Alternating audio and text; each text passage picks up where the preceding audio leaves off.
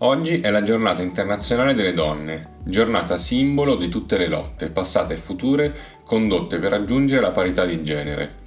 Questo è Istruzione Italia, il podcast settimanale che ti presenta fatti, dati e idee sul mondo dell'università e del mercato del lavoro.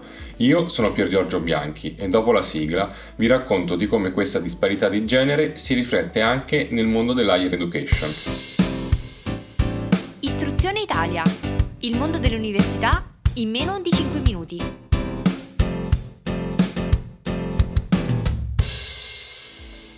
L'ambito universitario purtroppo non è esente da fenomeni di disparità di genere. Proviamo quindi ad osservarlo meglio cercando di prendere il punto di vista di chi si trova nella posizione di svantaggio, ovvero le donne. Partiamo dalle laureate. Quali sono i corsi in cui sono meno presenti le donne? Possiamo dividerli in tre grandi macro aree la prima, l'ambito ingegneristico, come ingegneria meccanica, ingegneria dell'automazione, ingegneria elettrica, ingegneria elettronica e ingegneria aerospaziale. La seconda riguarda l'area informatica e la terza l'area di difesa e sicurezza, scienze e tecnologie della navigazione. In nessuna di queste tre aree le donne superano il 20% di tutte le persone laureate. E invece in quali corsi di laurea le donne sono la maggioranza? Tra questi troviamo i corsi di laurea che rientrano nell'area formativa, i corsi di laurea di politiche sociali e servizio sociale ed infine l'area artistica. In questi percorsi le donne laureate superano il 90% del totale dei laureati nell'anno. Passiamo al secondo punto della nostra analisi, le docenti universitarie.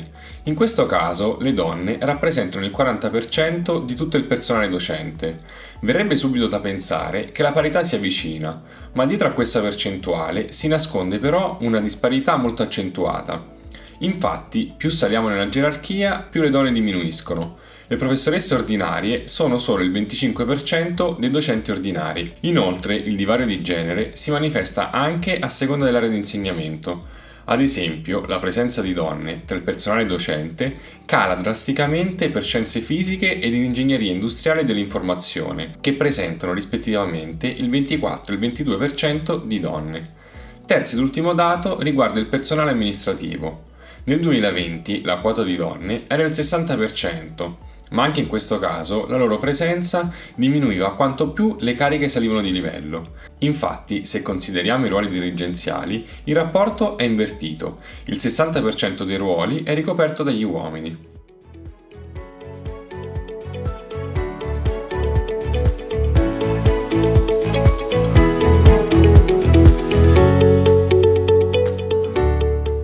Se prendiamo la situazione che vi ho appena descritto nella sua totalità, tutto diventa subito più chiaro. Le donne compaiono poco nei ruoli apicali e nelle materie che possiamo definire STEM. Inoltre le donne rimangono relegate a quegli ambiti tipicamente associati alla sfera di responsabilità femminile, come l'insegnamento, e tagliate fuori sia dai ruoli con alto potere decisionale sia dagli ambiti STEM, quelli che ad oggi sono tra i più richiesti per rispondere adeguatamente alla digital transformation. Allo stesso modo, però, agli uomini sono precluse opportunità occupazionali dove ci sarebbe bisogno della loro presenza, come ad esempio l'area di insegnamento e del restauro artistico. Le ragioni di queste disparità sono complesse da rintracciare, ma sappiamo che una buona parte dei motivi deriva da stereotipi e pregiudizi che, se protratti nel tempo, diventano difficili da smantellare.